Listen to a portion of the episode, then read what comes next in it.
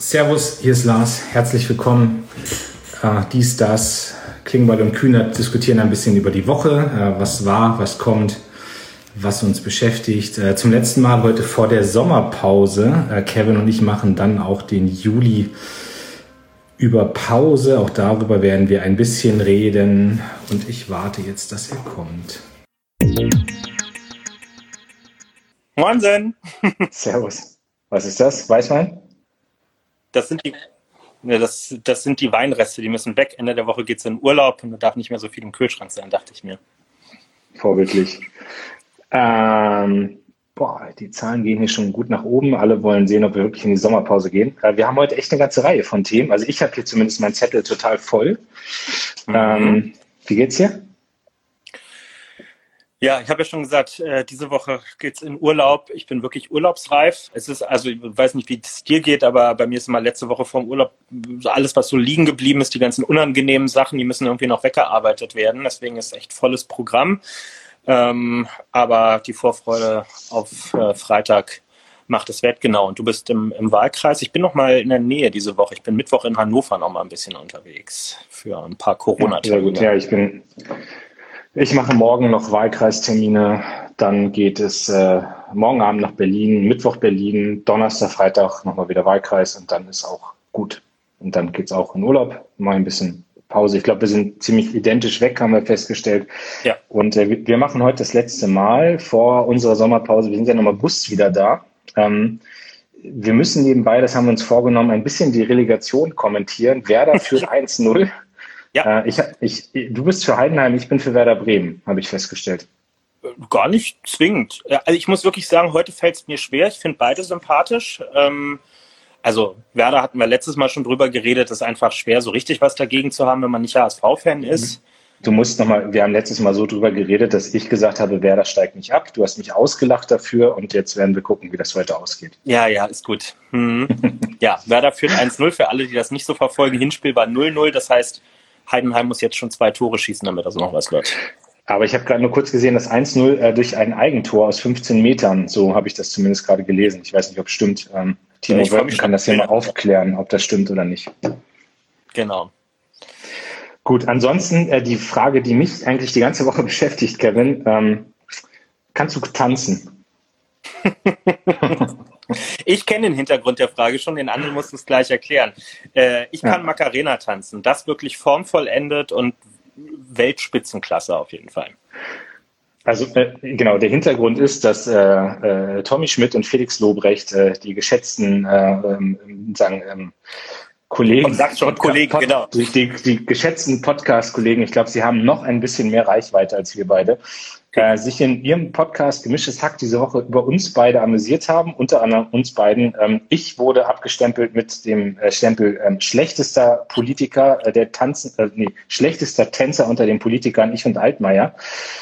Sage gleich, ob Sie recht haben, äh, aber ähm, Felix hat dir zugetraut, dass du einer der besten Tänzer bist und hat, ähm, ich habe es vorhin nochmal nachgehört, gesagt, ähm, der hat in seiner Zeit, bevor er Politiker wurde, bestimmt so ein, zwei coole Styles gelernt oder der kann irgendwie den Moonwalk und war bestimmt immer auch auf Techno-Partys.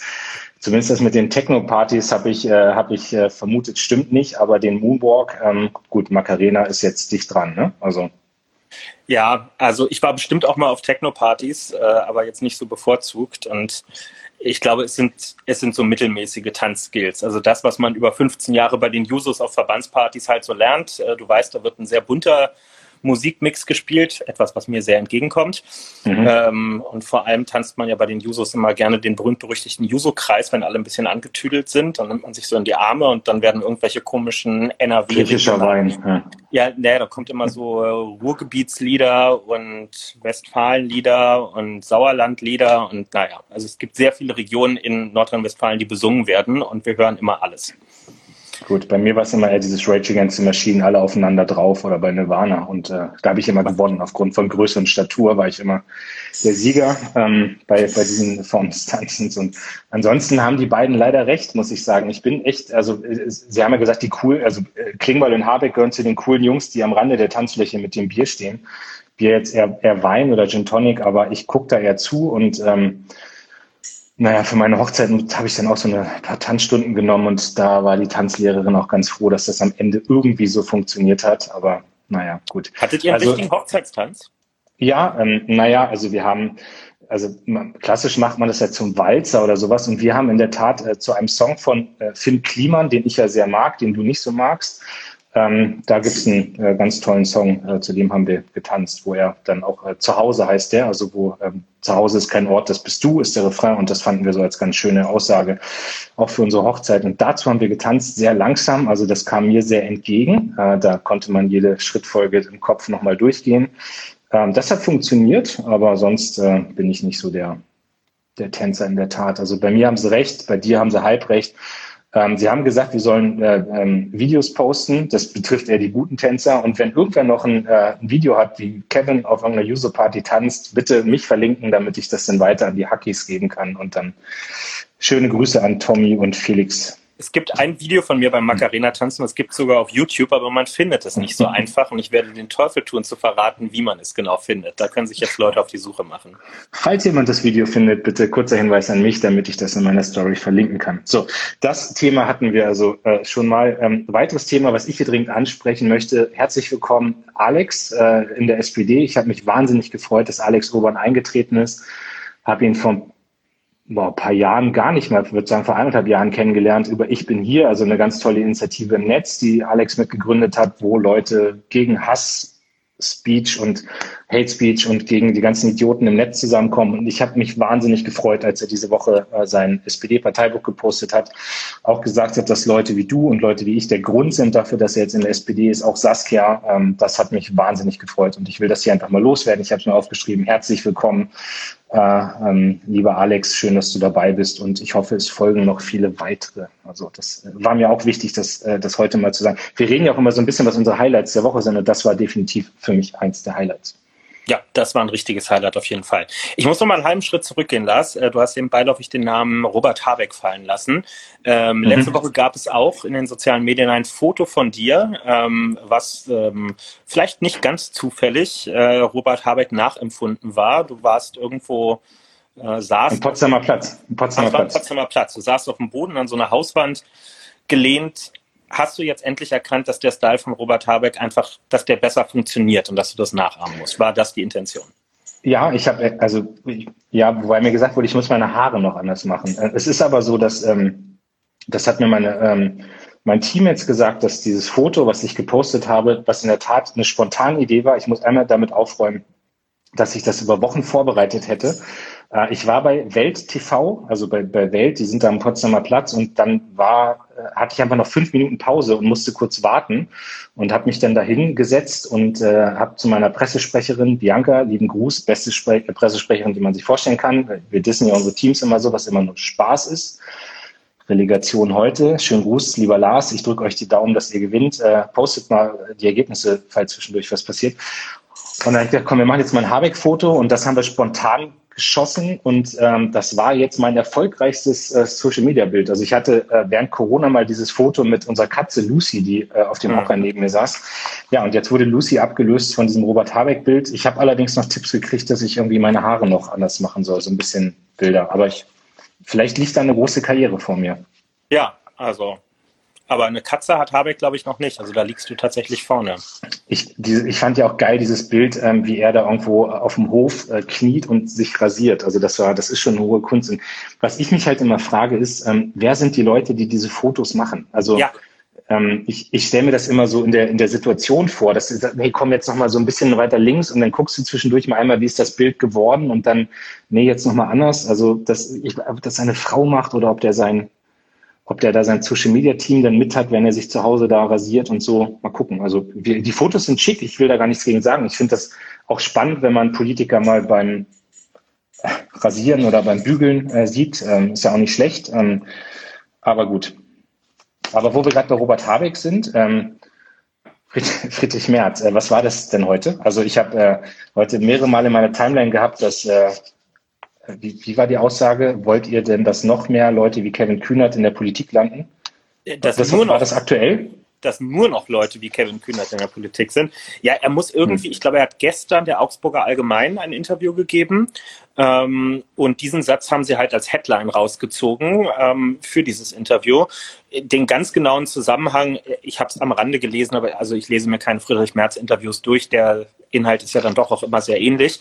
Ähm, aber das fand ich eine äh, fand ich eine sehr spannende Frage, weil wenn ich mir irgendwie denke, der will CDU-Vorsitzender werden und damit auch den Anspruch erheben, Bundeskanzler zu werden und hat nichts Besseres zu tun, als sich an mir abzuarbeiten. Also was, was los, Friedrich? Äh, lass mal irgendwas, lass mal irgendwas hören, was du inhaltlich machen möchtest, aber was soll das? Ähm, ja, Feedback äh, auf Twitter ist ganz nett, wer da nachher nochmal rüber gucken möchte. Ähm, es scheint viele Leute zu geben, die die Politik mit Kevin Kühnert ganz nett finden. Also erstaunlicherweise. Wobei ich ja da bleibe, 50 Prozent sollten nach wie vor Frauen sein. Also das hat Friedrich Merz vergessen. Also nicht nur, ja, nicht nur Kevin Kühnert, auch 50 Prozent Frauen. Mir würde ja schon eine Politik ohne Friedrich Merz reichen. Das wäre ja schon mal ein Anfang. Dann würde ich mich auch selber zurücknehmen. ähm, ja, ansonsten Pokal, müssen wir drüber reden? Ja, wollen wir das ganze Pulver gleich am Anfang verschießen oder, oder Kön können, wir, können wir auch später, ne? Dann werden wir nachher beschimpft, wenn wir. Genau, ein Thema, was ich aber schon jetzt politisch auch besprechen will, weil es die letzten Tage hochgekocht ist, und ich finde, da müssen wir drüber reden, auch du als Juso-Vorsitzender, ich als jemand, der sich lange im Verteidigungsbereich irgendwie rumgetümmelt hat.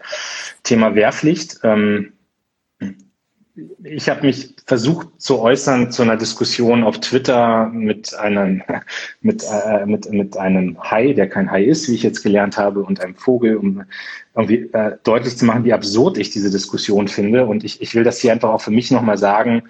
Ähm, es mag Gründe gegeben haben, wo die Wehrpflicht mal Sinn machte. Ähm, und sie macht aber schon ganz lange keinen Sinn mehr. Und für mich war als Verteidigungspolitiker spätestens das Thema erledigt, als er zu Gutenberg oder de Maizière war, das glaube ich die Wehrpflicht auf ein halbes Jahr runtergekürzt hat und mir da auch alle bei der Bundeswehr gesagt haben, das macht keinen Sinn. Ähm, und das ist jetzt irgendwie so ein bisschen, also wir haben auch gesagt, wir reden heute über Sommerloch-Themen, aber das war jetzt für mich schon echt das erste Sommerloch-Thema. Also, weil es ja immer diesen Tenor hat, sollen die jungen Leute jetzt nicht mal was für die Gesellschaft leisten? Wenn man die jetzt mal richtig hart dran nimmt und die alle zur Bundeswehr müssen, dann wären das richtig gute Jungs. Ja. Und und das halte ich für totalen Quatsch, muss ich auch sagen. Also wenn ich mir so meine Kumpels angucke, dann ist da niemand durch die Wehrpflicht ein besserer Mensch geworden. Ähm, ich, klar, wenn ich jetzt meinen Zivildienst mir angucke, ich habe in der Bahnhofsmission in Hannover am Hauptbahnhof, liebe Grüße, falls irgendwer zuguckt, meinen Zivildienst geleistet. Ich, da waren krasse Fälle bei. Ich habe mich ganz viel um Obdachlose, ich habe mich um Menschen mit Behinderung, ich habe mich um Drogenabhängige gekümmert. Das hat mein soziales Verständnis von dieser Gesellschaft nochmal sehr stark geprägt. Und das war für mich auch kein verlorenes Jahr. Und so ist das bei vielen bei der Bundeswehr sicherlich auch gewesen, die da waren. Ähm, aber der Gedanke, dass man über einen Zwangsdienst Menschen zu besseren Menschen macht, den halte ich für Quatsch. Und man muss sich auch mal fragen, wie soll das eigentlich geleistet werden, dass da auf einmal 700 oder ich weiß gar nicht, 650.000 junge Menschen pro Jahr zu einem Zwangsdienst rangezogen werden und dann ja übrigens auch massenhaft Arbeitsplätze vernichten. Und weil jetzt hier gerade jemand fragt, ja, die Debatte kam von Eva Högel und wessen Parteibuch hat sie denn? Das ist immer so ein Totschlagding, ja. Also ich meine, ich kann auch eine Meinung haben zu Dingen, die geäußert werden von welchen aus der SPD und Eva Högel ist die Werbeauftragte des Deutschen Bundestages. Ähm, das heißt, die vertritt erstmal das Parlament und trotzdem kann ich ja eine Meinung haben zu dem und die kann auch konträr sein. Und das ist sie in diesem Fall auch, dass ich überhaupt nichts davon halte, eine Wehrpflicht oder einen Zwangsdienst oder ein Pflichtjahr oder whatever einzuführen. Meine Meinung ist ganz klar, guckt, dass ihr diese sozialen Dienste ausbaut, die da sind, also freiwilliges soziales, ökologisches Jahr, ich, freiwilliges politisches Jahr. Ich biete das jetzt gerade wieder in meinem Bundestagsbüro an. Da haben wir tolle Erfahrungen mit ganz tollen jungen Menschen gemacht, die da kommen und sich ein Jahr lang engagieren, sich orientieren. Aber wir haben viel zu viele junge Menschen, die das machen wollen, freiwillig, und es gibt nicht genügend Plätze. Und lass uns darauf den Fokus äh, legen, aber nicht auf irgendeinen Zwangsdienst. Ich, und diese Debatte ist wirklich Quatsch, um das mal ganz deutlich zu sagen. Und lass uns das Sommerloch mit anderen Themen füllen. Ja, also. Ich weiß nicht, wie du siehst. Also so. Ja, sehr, sehr ähnlich. Ähm, es gab ja auch entsprechend wenig positive Rückmeldungen äh, auf diesen Vorschlag. Also auch nochmal dazu, dass es jetzt von Eva Högel kommt, weil dann einige geschrieben haben, warum stoppt die denn vorher keiner? Also erstmal mhm. funktioniert so eine demokratische Partei nicht. Jedes unserer Mitglieder kann im Rahmen des, des äh, demokratischen Meinungsspektrums seine Meinung äh, äußern. Ähm, und äh, Eva Högel hat auch äh, kein hohes Parteiamt mehr oder so. Also die, die, sitzt jetzt auch nicht irgendwie bei uns im Präsidium und hat uns das vorher mitgeteilt oder so, sondern sie macht das als Wehrbeauftragte und das muss sie dann rechtfertigen, aber mit Sicherheit nicht als Vertreterin der SPD. So sind ja auch nicht unsere Beschlüsse zu dem Thema. Ich finde diese Debatte seit Jahren immer schon nervig, weil da kann jeder nochmal sein Vorurteil mit reinpacken, was eh schon da ist. Das ist jetzt nicht die Schuld von Eva Högel, aber es ist so anknüpfungsfähig in alle Richtung. Da können diejenigen kommen, die sagen, jawohl, die faulen jungen Leute, die sollen mal sehen, was richtige Arbeit ist. Ja, dann kommen irgendwie äh, so ein paar Ältere, die irgendwie sagen, ja, ja, die jungen Leute sitzen nur vorm PC und spielen irgendwelche Spiele und dann, die müssen auch mal raus und mal was, was richtig mitkriegen und so. Ähm, also da kann wirklich jeder seine Vorurteile ähm, drauf projizieren. Und man muss ja einfach mal festhalten, niemand wird daran gehindert, weder zum Bund zu gehen, das kann man ja. einfach tun, man kann sich einfach freiwillig melden, äh, man kann sich für ein freiwilliges soziales Jahr oder so melden, da hast du völlig recht, das ist eher das Problem, dass die Plätze häufig nicht reichen. Und ich würde noch eine Sache hinzufügen, ich war, ich habe selber äh, freiwilliges soziales Jahr als Ersatzdienst gemacht. Ich war weiß gar nicht, der vorletzte oder letzte Jahrgang, der noch, ähm, mhm. bei, bei dem die Wehrpflicht noch, noch war. Ähm, also da muss ich erstmal sagen, die hat ja schon damals nicht mehr funktioniert. Ja, ich musste ja nur dreimal husten beim Kreiswehrersatzamt und dann war irgendwie schon klar, oh, alles klar, der hat keinen Bock und wird ausgemustert. Ich habe mich da ins Zeug, Zeug gelegt und bin dann auch T2 gemustert worden, einzig und allein aus dem Grund, weil ich gerne Kriegsdienstverweigerer sein wollte. Ich hatte dieses Schreiben fertig in der Tasche, ich habe denen das am Ende auf den Tisch gelegt und das war die Voraussetzung, dass ich dann eben die Stelle in diesem Kinder- und Jugendbüro, wo ich das freiwillige soziale Jahr gemacht habe, ähm, antreten konnte. Aber ansonsten, äh, weiß ich nicht, hätte ich irgendwie das, das übliche Ding am Abend vorher eine Runde gekifft oder so, ähm, wäre das alles äh, auch entspannt in eine andere Richtung gelaufen. Und damit läuft ja dieses Argument, wir wollen eine Armee, in der alle Bevölkerungsgruppen vertreten sind, ins Leere, weil am Ende gehen ja doch nur die hin, die wollen. So, und jetzt nochmal zu dem, zu dem Punkt mit den Freiwilligendiensten zurück. Wichtig, nehme ich in meinem Umfeld und auch bei Jusos ganz viel wahr, ist, die müssen besser bezahlt werden. Also wenn das so ein, wenn das so ein Rich Kid Hobby ist, ja, wo du so ein Taschengeld von 300 Euro bekommst und letztlich weißt, okay, Mama und Papa müssen mich das nächste Jahr aushalten, damit ich hier etwas tun kann, worauf ich Lust habe, dann hat das ja nichts mit sozialer Verantwortung zu tun, sondern mit der Frage, kann ich mir das eigentlich leisten oder kann ich es mir nicht leisten? Und wenn wir das wirklich wollen, dass die sich engagieren, dass die mal über den Tellerrand gucken, dann muss man auf eigenen Beinen stehen können in dieser Zeit. Es muss niemand reich werden dabei, aber sich ein, ein eigenes WG-Zimmer oder eine kleine Wohnung nehmen zu können und den Kühlschrank voll machen zu können, das wäre dann schon sinnvoll. Genau, und ich, ich also ich habe damals dieses Thema intensiv ja im Juso-Bundesvorstand begleitet und es war einfach so, dass dann häufig im sozialen Bereich die Zivis einfach auch billige Ersatzkräfte waren. Ja, das ja. sollte eigentlich immer ein Job on top sein, aber eigentlich haben die dann die Jobs der Pflegekräfte gemacht und das wäre ja, glaube ich, oder nicht nur glaube ich, sondern das wäre das wäre das, was dann am Ende wieder rauskommt. Und äh, weil jetzt gerade nochmal doch jemand wieder geschrieben hat, ob mein Zivildienst dann schlecht war. Ähm, nein, war er nicht. Ich habe diese Erfahrung gerne gemacht und das war, war für mich eine wertvolle Zeit. Und ich weiß nicht, wie es bei dir mit dem Freiwilligendienst war, ob das, sagen, ob du auch sagen würdest, es war eine, war eine wertvolle Zeit. Unbedingt. Aber, aber ähm, das rechtfer also dass ich eine gute Zeit hatte, rechtfertigt nicht, eine ganze Generation zu zwingen. Und, und ich das, was du beschrieben hast, war bei mir halt auch schon. Ich bin ein paar Jahre älter. Ähm, aber die, die zur Bundeswehr wollten, die mussten teilweise gar nicht mehr gehen. Bei mir war es so, ich kam, ich kam echt, ich kam eine Viertelstunde zu spät zur Musterung, was so typisch für mich war in dem Alter, dass ich eine Viertelstunde zu spät kam. Äh, und das, ich war gleich so unten durch, dass klar war, ich kann da machen, was ich will. Ich muss auf jeden Fall. Also ich wäre auch nicht ausgemustert worden. Also das, also ich hatte eigentlich genug Sachen, weswegen man mich hätte ausmustern können, glaube ich. Aber äh, da habe ich auch noch gesagt, dass ich auf jeden Fall verweigere und dann war klar, der muss gehen. Und bei der Bund da hätte ich gesagt, ich will zur Bundeswehr, hätten die mich wahrscheinlich gar nicht genommen. Ähm, so, und, und das war ja damals schon, also diese Wehrungerechtigkeit, dass ein Teil, ein großer Teil meines Abi-Jahrgangs zum Beispiel auch frühzeitig anfangen konnte zu studieren und ein anderer Teil dann hin musste. Ähm, und dann fängst du halt ein Jahr später an. Und das ist in der heutigen Zeit ist das nicht unwesentlich, ob du ein Jahr früher an der Uni bist oder nicht. Ähm, auch ein Problem, dass man irgendwie so die Ellbogen rausfahren muss dann in der Uni-Zeit und alles auf Druck läuft. Aber es war so. Und das ist, äh, also am Ende sage ich immer, Freiwilligendienste ausbauen, macht das alles attraktiv, dass die jungen Leute da hinkommen. Ich finde den Punkt von dir richtig, dass es irgendwie nicht nur ein Hobby für die Rich Kids sein darf, sondern dass man sich das auch leisten muss, dass man eigenständig davon auch leben können muss und dann Ja, aber das ist die bessere Debatte als diese Zwangsdebatte. Und, aber es kommt, ich merke das ja auch in Veranstaltungen. Ich bin damals immer, da war ich stellvertretender Juso-Bundesvorsitzender, bin ich mit unserem guten Freund Sigmar Gabriel, ähm, der, wir beide sind so ein bisschen durch Niedersachsen getourt und haben dann immer ähm, er pro Zwangsdienst, ich gegen Zwangsdienste und dann haben wir diskutiert und du hast leider immer den Applaus, wenn du in einer Runde von Älteren mal sagst, die jungen Leute müssen doch mal wieder die Tugenden und für die Gesellschaft und alles, da kommst du schwer gegen an. Das ist, kommst du schwer gegen an. Ja, das ist leider tatsächlich so. Was ich immer spannend finde, ist, ähm, dass gerade in konservativen Kreisen, Kram-Karrenbauer ist ja jetzt auch seit einiger Zeit unterwegs mit diesem Vorschlag zu einer Dienstpflicht, also macht irgendwas, aber ihr müsst was machen, dass das immer von denjenigen kommt und auch argumentiert wird, die keine Probleme in den ganzen letzten Jahren hatten mit Bachelor-Master-System und auch dem ganzen mhm. Druck, der da mit drin ist, ähm, aber auch mit Turbo-Abi und ähnlichen Sachen. Also Leute, die es immer gut fanden, schneller durch die Schule durch, schnell auf den Arbeitsmarkt, mit 23 fertig studiert und ab ins Arbeitsleben, die kommen jetzt an und sagen, na, junge Leute müssen auch mal was von der Welt sehen, die müssen mal ihren Horizont erweitern und was, was mitkriegen. Und ich finde das wirklich, also diese, diese holzschnittartigen äh, Zuschreibung, wenn du dir die Zahlen anguckst, von wem das Ehrenamt in der Gesellschaft getragen wird. Es ist wie eh und je, es sind ganz viele junge Menschen beim Technischen Hilfswerk, bei der Jugendfeuerwehr, ähm, bei der katholischen Landjugend, bei den Falken, wo auch immer. Ähm, das sind riesige Verbände ähm, in, bei der Sportjugend, wo, wo Leute organisiert sind.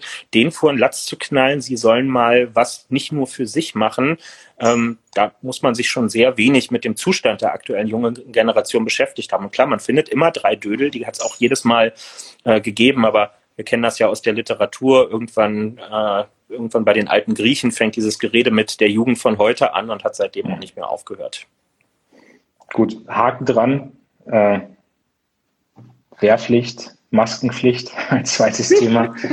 Äh, auch super. Äh, ich habe jetzt heute gelesen, Maske ist sexy äh, hat, hat der gute Paul Ziemiak jetzt heute gesagt, auch so eine Debatte, die ich nicht verstehe. Ähm, ich weiß nicht, wie dir das geht, aber dieser, ähm, ich habe das jetzt auch erlebt, so aus, von Bekannten aus den USA, die sich jetzt irgendwie bei Facebook dafür feiern, dass sie sich äh, dem Mainstream widersetzen und jetzt irgendwie ohne Maske ins Restaurant gehen und sich dann echt auf Facebook dafür feiern. Ne? So, das ist, äh, jetzt geht hier gerade der Drucker an hinter mir.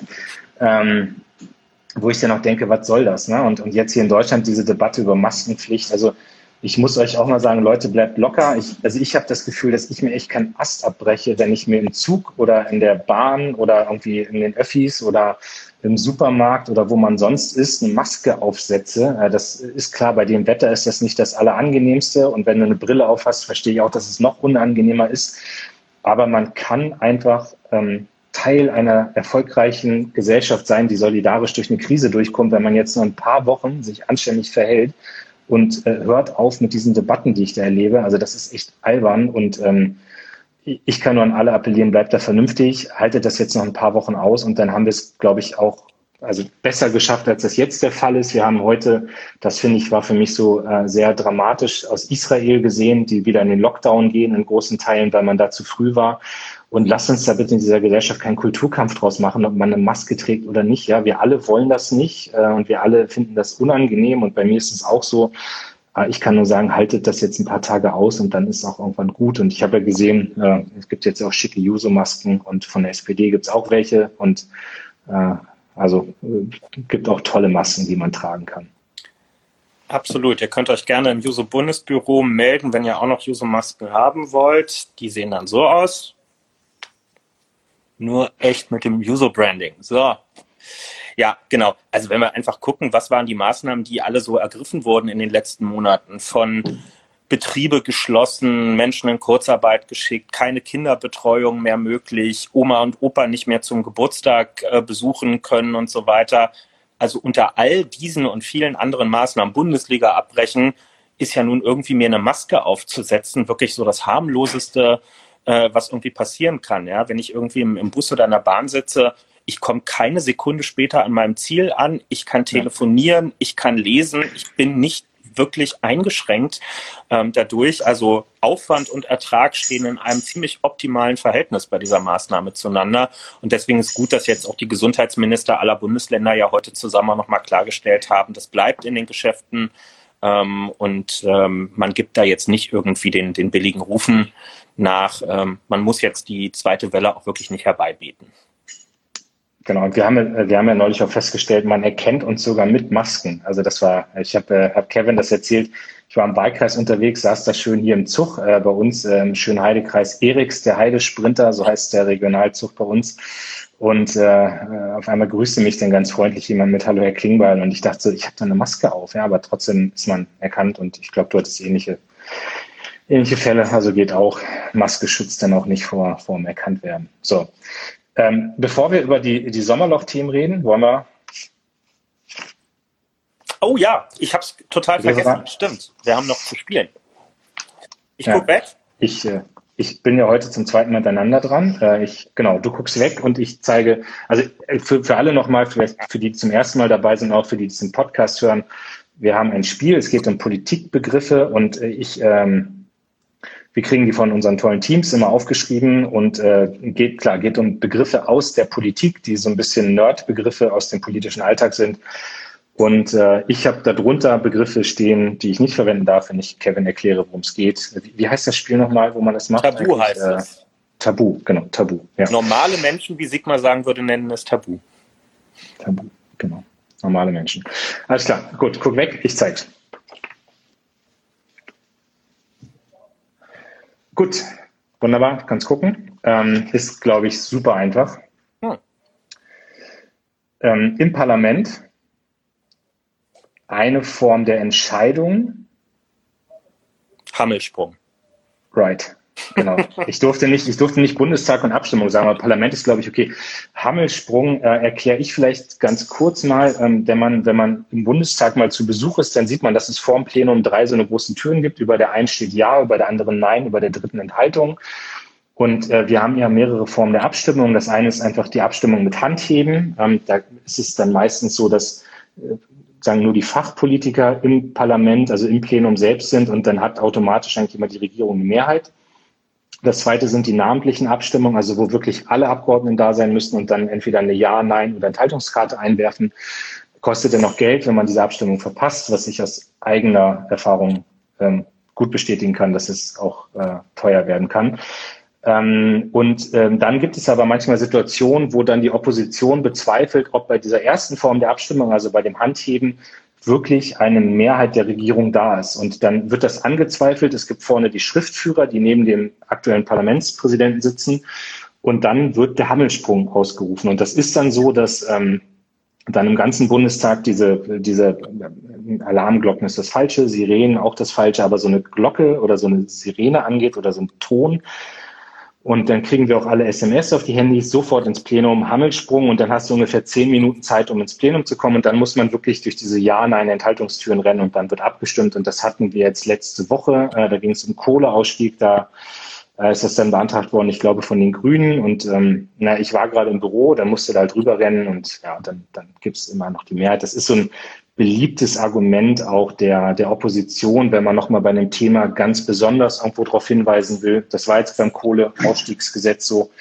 Äh, ich weiß, wir haben einmal auch als SPD, als wir in der Opposition waren, haben wir damit äh, die Abstimmung über äh, das Betreuungsgeld damals ähm, verhindert, weil dann klar wurde, es sind nicht mehr genug Abgeordnete da. Das war irgendwie so Freitag 16 Uhr und die ganzen CDU-Abgeordneten waren schon nach Hause. Und dann war der Bundestag nicht mehr beschlussfähig und das Betreuungsgeld konnte nicht beschlossen werden. Das war ganz gut. Und ja, also ist immer, als Oppositionsabgeordneter macht man immer sehr viel Druck, dass es dann schnell geht mit der Abstimmung. Als Regierungsabgeordneter, wenn man im Plenum ist, geht man ganz langsam raus, damit die anderen ganz viel Zeit haben, dahin zu kommen. Genau. genau. Erklärt mal das mit dem Strafgeld, das sehe ich noch ganz kurz. Also wenn man ich habe es diese Woche gehabt. Ich muss es jetzt hier, ich, ist echt peinlich für mich. Ich war nämlich am Dienstag, hatten wir Fraktionssitzung und ich war da und du trägst dich bei der Fraktion in eine Liste ein, dass du da bist, aber du musst dich parallel noch in eine Liste eintragen beim Bundestag, dass du auch da bist. Und ich, Depp, habe es vergessen, äh, mich in die Bundestagsliste einzutragen, habe mich nur in die Fraktionsliste eingetragen, weil ich super in Eile war. Durch die Corona-Zeit müsst ihr wissen, tagen wir jetzt gerade immer im Plenum als Fraktion, damit wir alle genug weit auseinandersitzen können. Also ich im dachte Plenarsaal, halt, im großen im Plenarsaal, genau. Ja.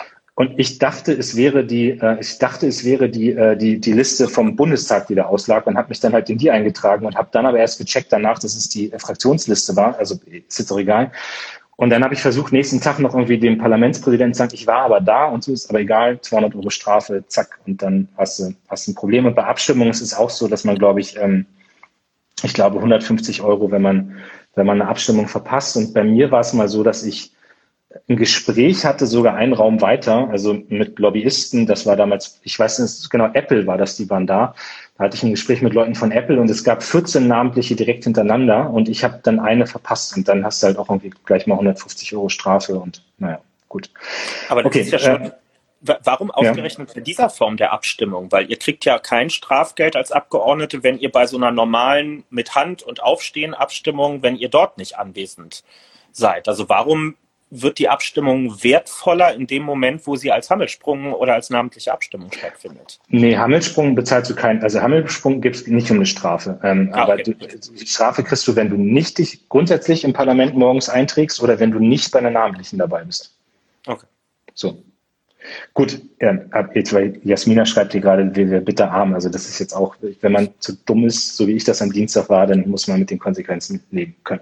So, äh, jetzt zweiter Begriff, guck weg und äh, hebt euer Pausenbrot für Lars auf. Er musste 200 Euro ausgeben. Ja, genau. Gut. Achso, nee, guck nochmal weg. Ich glaube, ich war zu schnell. So. Ja, okay. Ich habe in den Kommentaren schon gelesen, Benny hat wieder schöne Schriftarten ausgesucht. Kann das sein? Auf den Zetteln? Ich weiß nicht, ob es Benny ist oder ob es äh, doch Biancas äh, im Urlaub. Ähm, ja gut, der macht ja Presse, nicht Grafik, ne? Vor allem, glaube ich, guckt er gerade Fußball 1-0 zur Halbzeit. Ähm, so, also es geht um etwas, was man in einer bestimmten Jahreszeit als Politiker tut. Wenn man nicht in Berlin ist, sondern wenn man, oh, ich habe Politiker gesagt, fuck, das hätte ich nicht sagen dürfen. Okay, also so, dass man in unserem Job tut, ja, so, ähm, wenn man nicht in Berlin ist, sondern wenn man hm, auf, durch das Land reist und wenn man eine bestimmte Berufsgruppe aus Berlin mitnimmt und sich so ganz tolle Orte im Land anguckt. Eine Pressetour, also eine Sommertour sozusagen. Ja, nee, der erste Teil ist richtig, der zweite ist falsch, um korrekt zu sein. Äh, also die Jahreszeit stimmt, äh, aber nicht Tour. Ja, wir haben das Wort für Urlaub. Eine Sommerreise. Ja, Sommerreise, genau. Das ja. Sommerreise. Ich habe Politiker einmal gesagt, aber es geht um Sommerreise. Willst du mal kurz erklären, was es da ist? Ich glaube, es erklärt sich ein bisschen von alleine. Ja, ich finde, also das ist, glaube ich, ein Format, was in der ursprünglichen Form ein bisschen am Aussterben ist, ist meine Wahrnehmung. Früher war das wirklich so, da haben sich so Spitzenpolitikerinnen und Spitzenpolitiker, naja, quasi so eine Art Reisebus gemietet für drei Tage und sind dann immer mit so einem Pressetross, also die Politikerin der Politiker selbst, zwei, drei Leute aus dem eigenen Team und dann halt die halbe Hauptstadtpresse. Hat man mitgenommen im Sommer ähm, und dann hat man tagsüber ein Wasserstoffzentrum besucht und einen Automobilteilezulieferer und eine Werkstatt für Menschen mit Beeinträchtigung und so weiter, um meistens anhand dieses jeweiligen Ortes über aktuelle politische Themen und Fragen zu reden und natürlich, um am Rande und während der Fahrt ganz viel Zeit für Gespräche im Hintergrund ähm, zu haben und sich auszutauschen. Ähm, ich glaube, bei Andrea Nahles war das noch, ähm, das hast du ja als Generalsekretär noch mit begleitet, die hat das mhm. durchaus auch noch ähm, gemacht. Ich kriege das jetzt nicht mehr so wahnsinnig viel mit, dass sowas noch stattfindet. Aber ja. vielleicht irre ich mich auch, ich weiß nicht. Also na, ich, also ich weiß, dass, also kann ich ja erzählen, dass die beiden Vorsitzenden machen dieses Jahr eine Reise. Ähm, ich habe letztes Jahr keine gemacht durch das ähm, PV-Verfahren, also durch, durch die Wahl der beiden Parteivorsitzenden, weil ich da halt meinen ganzen Fokus drauf. Ich werde jetzt wahrscheinlich was machen dieses Jahr. Ähm, so, du hast dann immer ein paar Journalisten dabei und du kannst dann auch wie mit denen noch mal quatschen. Und ich, äh, wir legen dann noch Schwerpunkte, da will ich jetzt noch gar nicht sagen, worum es da geht und so. Also ein bisschen gibt's da schon, ähm, aber ich, keine Ahnung, ich fand ist jetzt auch nicht so, wo ich sage, das ist, äh, das ist Highlight meines Jobs. Ich glaube, früher war das in der Tat mal bedeutender. So, jetzt kommt der letzte Begriff und der ist richtiger Insider. Ein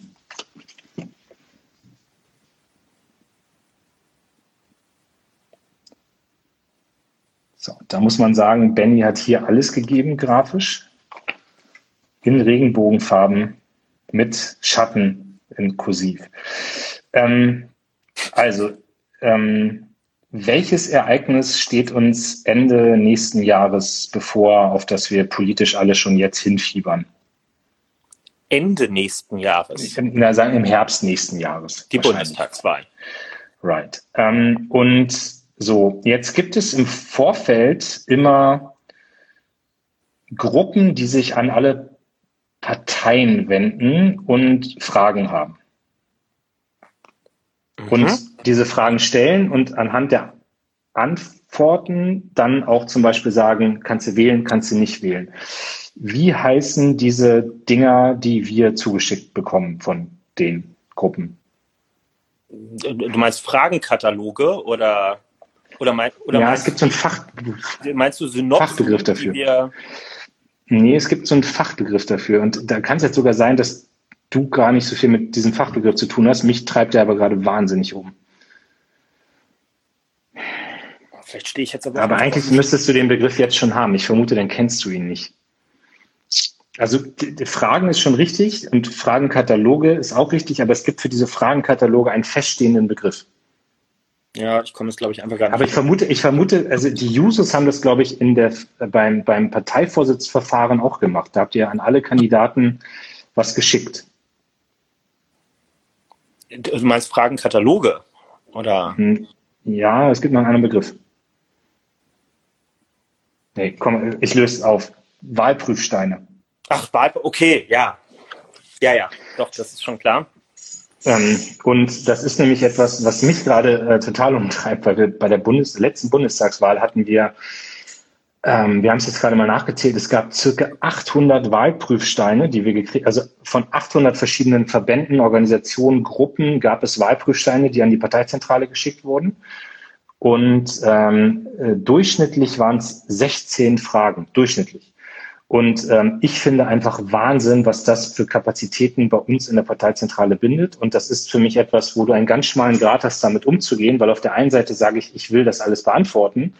Auf der anderen Seite frage ich mich schon, warum ich von Regionalgruppe XY aus Hintertupfingen äh, 47 Fragen zum Thema so und so beantworten muss und da irgendwie zwei Referenten aus dem Willy Brandt-Haus, die ich eigentlich für was anderes auch brauchen kann im Wahlkampf, warum ich die da binde. Und da sind wir gerade auch unter den Generalsekretären dabei, mit dieser Frage mal umzugehen, wie wir das mhm. machen. So, ne? Das, für mich ist was anderes, ob der DGB schreibt oder ob Greenpeace schreibt oder ob Fridays for Future schreibt oder ob ähm, halt eine Unterorganisation von irgendwas von dem, was ich gerade sage, schreibt. Und ich muss es ja auch mal sagen, dadurch, dass wir im Willy Brandt einfach umbauen und dadurch, dass wir weniger Leute haben, treibt mich das noch mehr um. Und dann gibt's natürlich eigentlich immer ein 130 Seiten langes Wahlprogramm das ist der entscheidende Punkt eigentlich dabei. Wo eigentlich schon alles drinsteht, ja? Alle sagen immer, schreibt doch mal nicht ein Programm, was äh, auf 170 Seiten auch noch zur Situation des Dammwildes in Deutschland äh, eine halbe Seite beinhaltet. Aber dann weißt du halt, äh, dass sich der Verband der Dammwildjäger irgendwann meldet und sagt, äh, folgende Fragen haben wir für unsere Verbandsmitglieder aufgeschrieben. Wir bitten um Zusendung der Antworten bis nächste Woche. Ja. Und dann stehst du blöd da. Also ja, ist, ich möchte nicht tauschen.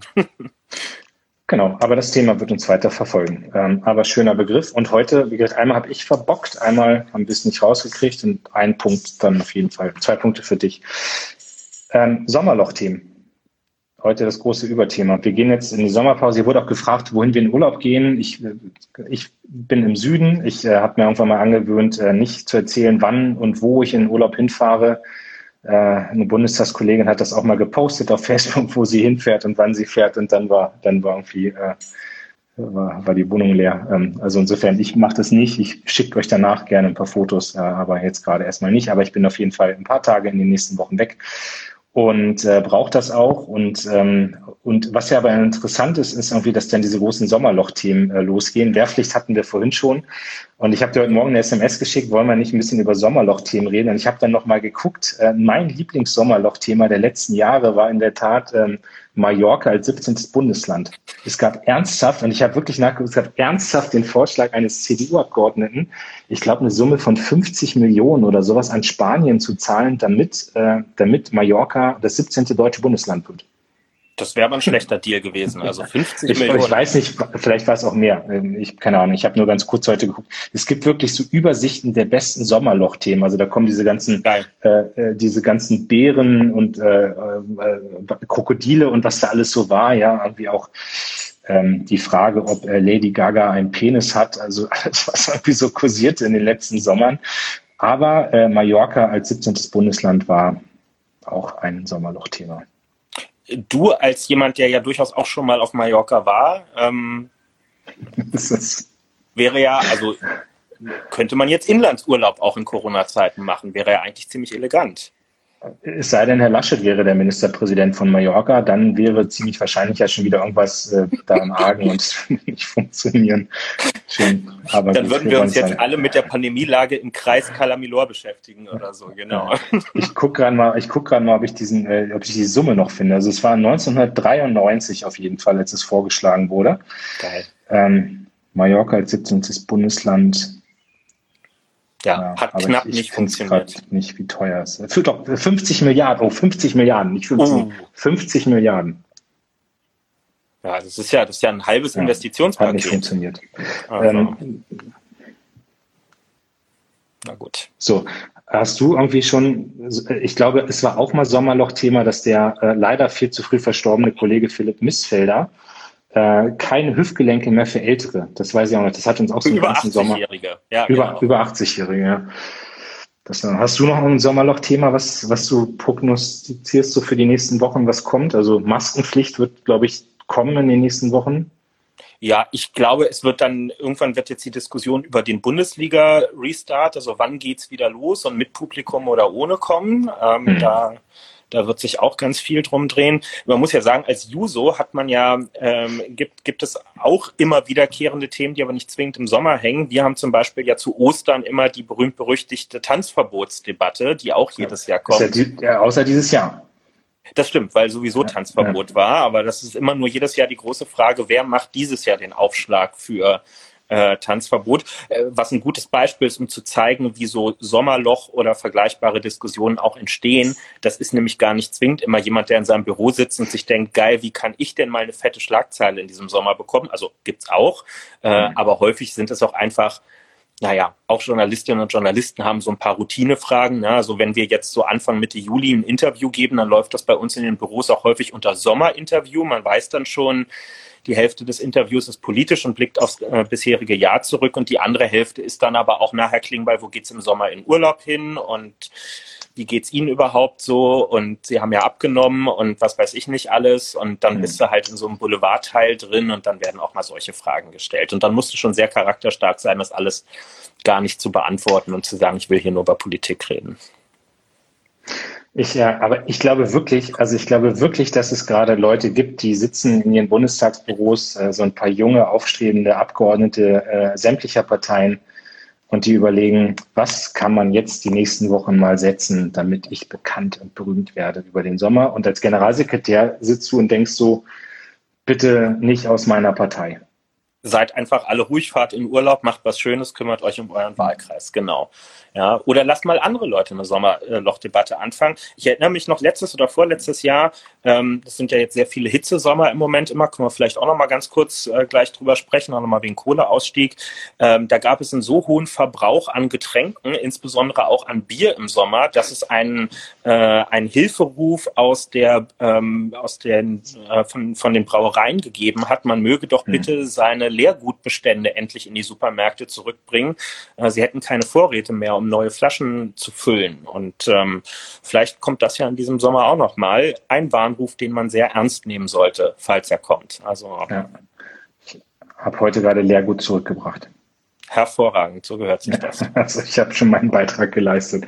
Äh, du hast gerade Kohle aus, also Sommerloch war ja nur, wir wollten euch mit Sommerloch-Themen hier ködern, dass ihr, dass ihr alle herkommt. Ähm, wollen wir mit Kohleausstieg reden? Ja, ich, also auf Twitter war es ein Riesenthema jetzt nochmal in den letzten Tagen. Hier haben es auch einige kommentiert, finde ich schon. Es, ist was, wo man noch mal kurz drauf eingehen kann, ist ja kein beendetes Thema, muss man ja, also ist vielleicht auch der wichtigste Punkt ähm, gleich vorweg. Da ist jetzt zwar, da sind zwei wesentliche Gesetze erlassen worden, eines, was sich mit dem Kohleausstieg äh, und dem Datum beschäftigt und eines, was sich mit ähm, den Maßnahmen zum Strukturwandel, also wie bekommen wir jetzt Geld in die Regionen, in denen heute viele Familien vom Kohleabbau und von der Verstromung leben. Ähm, das ist zwar beschlossen worden, aber und das ist, gibt Sicherheit zeitlich nach hinten, also dass wir keinen Kohleausstieg nach 2038, das ist jetzt das Datum haben werden. Es steht aber ausdrücklich nirgendwo festgeschrieben, dass es nicht früher gehen kann. Äh, und um gleich eine Wertung hinzuzugeben, ich glaube, es wird auch noch früher gehen müssen und es kann auch früher gehen. Ähm, der Matthias Mirsch, der die umweltpolitischen Sachen bei euch in der Fraktion und auch bei uns in der Partei macht, weist ja immer wieder zu Recht darauf hin, der ganz entscheidende Punkt ist, wie schnell wir mit dem Ausbau der erneuerbaren Energien vorankommen. Je schneller wir das machen, desto einfacher wird es auch noch viel zügiger aus der Kohle ähm, rauszukommen, einfach weil die sich auch durch die CO2-Bepreisung, die jetzt äh, dann da ist, ähm, irgendwann gar nicht mehr wirklich rechnen wird.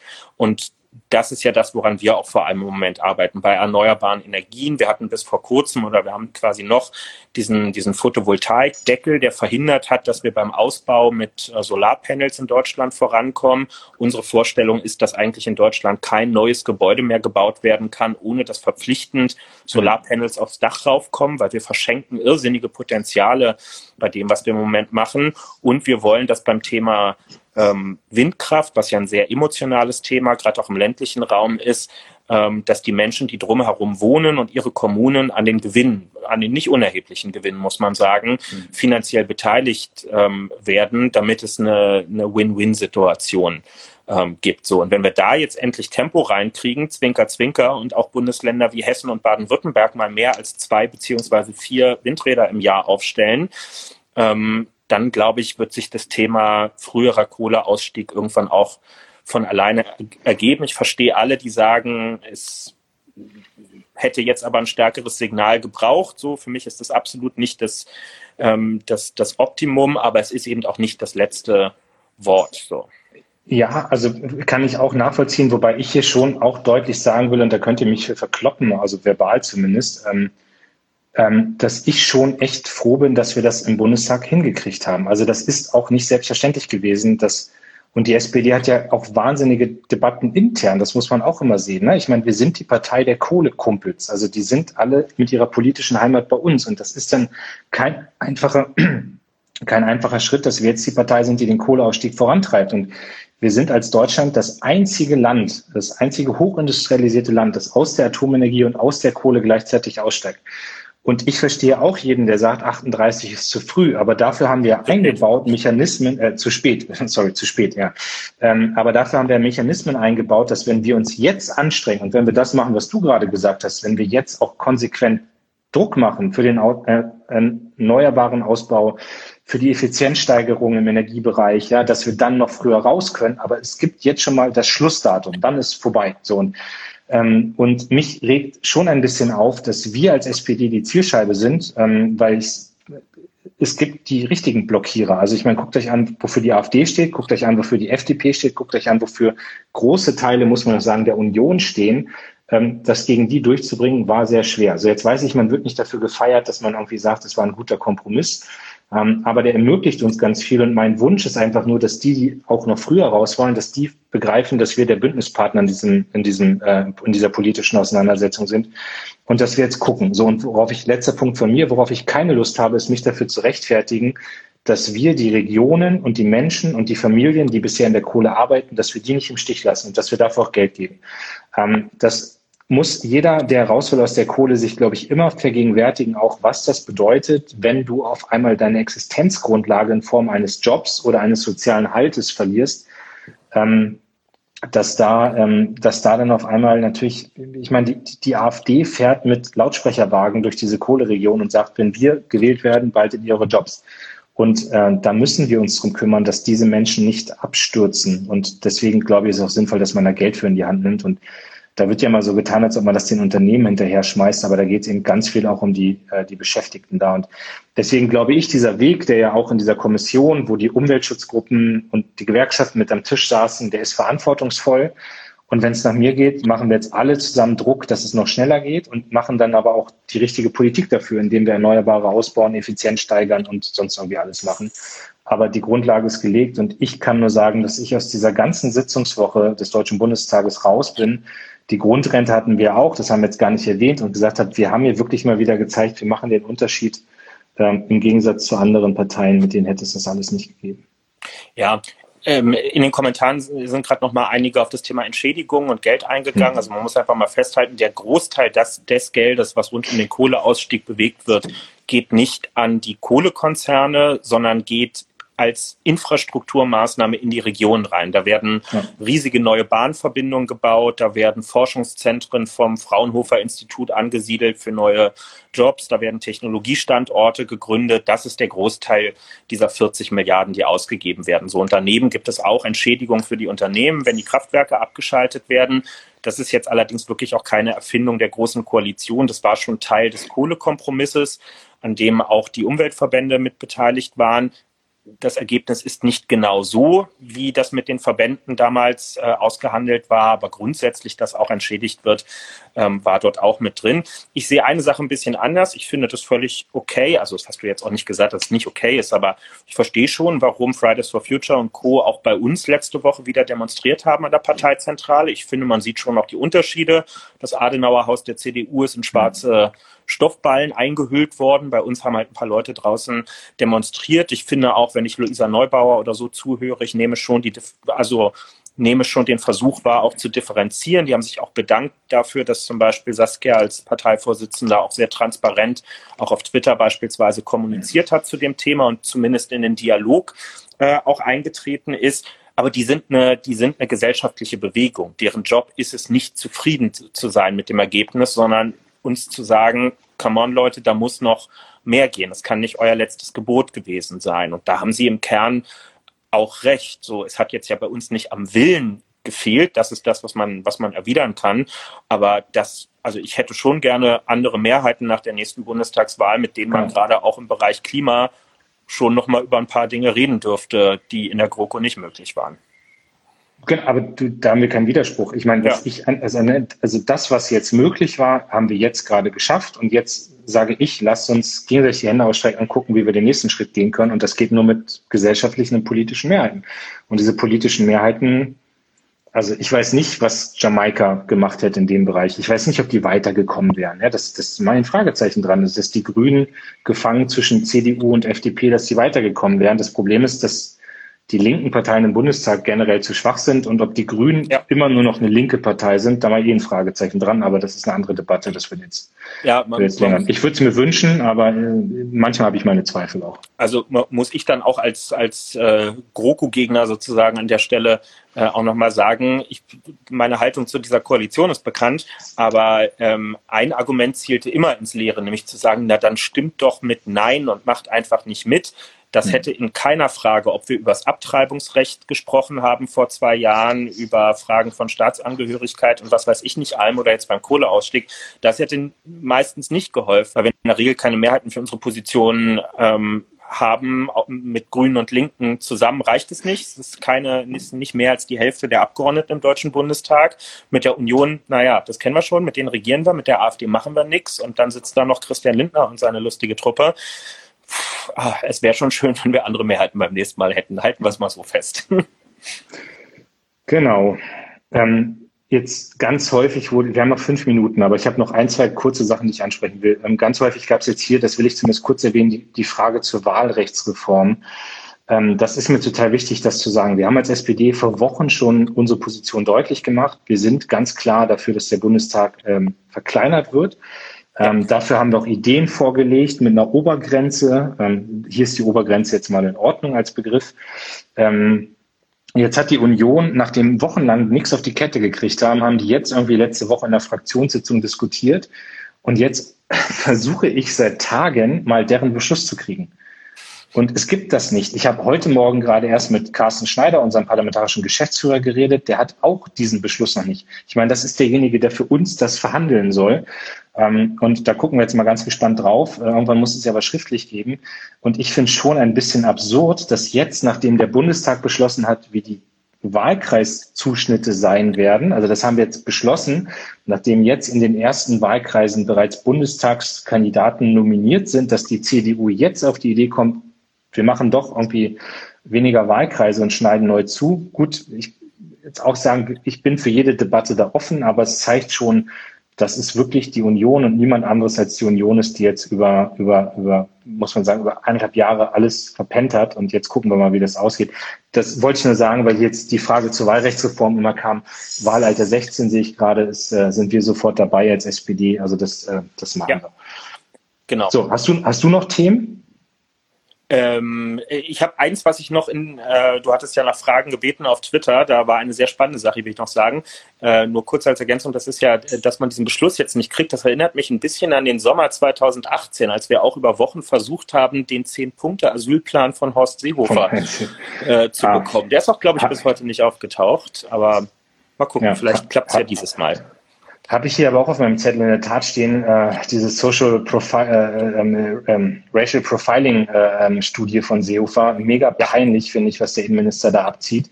Ähm, und vielleicht haben wir da sogar andere, ich kann mir vorstellen, du bist meiner Meinung, vielleicht haben wir sogar andere äh, Blickwinkel drauf, aber ich sage, es hilft den Institutionen, wenn es solche Studien gibt. Es hilft denen. Ja. Also so, wenn man einfach mal drauf gucken kann, wie ist der Status quo und ich verstehe nicht, dass er das ankündigt und jetzt wieder zurückzieht, weil damit macht er das Thema erst wieder auf. Und ich bin ganz froh, dass ich gesehen habe, dass unsere Minister heute auch deutlich gesagt haben, sie machen jetzt nochmal Druck und sie gehen dem Ganzen hinterher und werden da jetzt weiter hart bleiben. Aber ich finde, ich habe mich auch gefreut, dass sich die, dass sich die Antidiskriminierungsstelle des Bundes heute dazu gemeldet hat. Das ist ja ein eher ungewöhnlicher Akt, dass so eine ähm, jetzt nicht direkt politisch legitimierte Stelle aufmuckt und sagt, wir verstehen nicht, was der Minister macht. Ähm, das wird jetzt wirklich unser Job sein, durchzusetzen, dass es so eine Studie ähm, gibt. Man kann dieser Debatte auch nicht aus dem Weg gehen, indem man einfach Augen und Ohren verschließt und sagt, wenn ich, ja, wie, wie Kinder früher beim Verstecken, wenn ich die Augen zumache, dann können mich die anderen auch nicht sehen.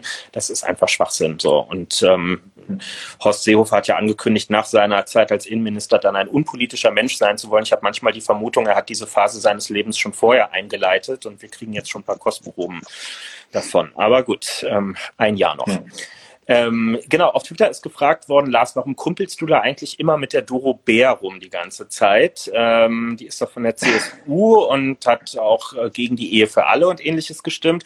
Äh, und das ist jetzt für dich die Möglichkeit, äh, mit drei Sätzen elegant zum Thema FC Bayern und Pokalsieger überzuleiten, würde ich sagen. Äh, nee, also Doro Bär ist super. Ich, ich fetze mich mit der auch, aber ich habe hier schon mal gesagt, ich suche mir meine Kumpels oder ja, Leute, mit denen ich gut auskomme, nicht danach aus, dass sie 100 Prozent meiner politischen Meinung sind. Ähm, aber ich habe mit Doro so viele Gefechte zusammen durchgeführt im Digitalbereich gegen Blockierer auf ihrer Seite, auf meiner Seite. Das schweißt dann irgendwann zusammen und es gibt einfach Themen wie über Vorratsdatenspeicherung oder sowas oder E-Sport, ja da hat die liebe Doro Bär einfach eine, eine astreine Position und hat auch einfach gestanden, wenn es um Konflikte ging und ist nicht eingeknickt. Und das ist für mich ein Grund, sowas vergesse ich auch nicht. Und das, das muss auch sein. So, und ähm, außerdem ist sie Bayern-Fan und das wollte ich sagen, ich will hier einfach nochmal schöne Grüße loswerden an, wie hieß er, Lutz? Lutz an Lutz, genau. Wir, wir können jetzt hier verraten, wir haben Samstag zusammen Fußball geguckt. Äh, wir haben lange gesucht, bis wir eine Kneipe hatten in Berlin, wo wir gucken konnten. Äh, und das war, wie hieß die Kneipe nochmal? Die, die kleine, kleine Wirtin. Die kleine Wirtin am Savini-Platz, äh, der, der Barkeeper, der, der Inhaber Lutz, super Typ, HSV-Fan, also geht da mal hin, trinkt ein Bier, nehmt ihn in den Arm, schwere Zeit, nee, nehmt ihn nicht in den Arm, Nein, nicht macht man nicht in diesen Zeiten, aber äh, wir hatten Spaß und es war, äh, ja, war auch ein super Spiel, ne? also ich meine, das 1-0 von David Alaba war super, ähm, ja, ich hatte. Ja, der Distanztreffer von Lewandowski, der hatte besonders viele schöne Momente, würde ich sagen. Genau. Und wer, wer war das nochmal, der über diesen, äh, der, der Leverkusener, der über diesen Ball rüber gestolpert ist? Äh, ähm, war das, war das Volland? Ich weiß es gar nicht. Aber ich weiß es auch nicht mehr. Also weißt du, der, der, der, der von der Seite getunnelt wurde. muss und, und dann genau. ins Leere tritt. Ja, das war, ach naja. Gut. Wir haben noch 20 Sekunden. Wir haben es jetzt nicht geschafft, über die Präsidentschaftskandidatur von Kanye West zu reden. Äh, ernstzunehmender Kandidat, ähm, glaube ich, also zumindest wenn man äh, Trump anguckt. Und letzten neun Sekunden. Kevin und ich gehen jetzt im Juli in Pause. Wir werden danach ein bisschen aufpimpen. Wenn ihr noch Ideen habt, wie wir es besser machen können, schickt uns das rüber. Danke.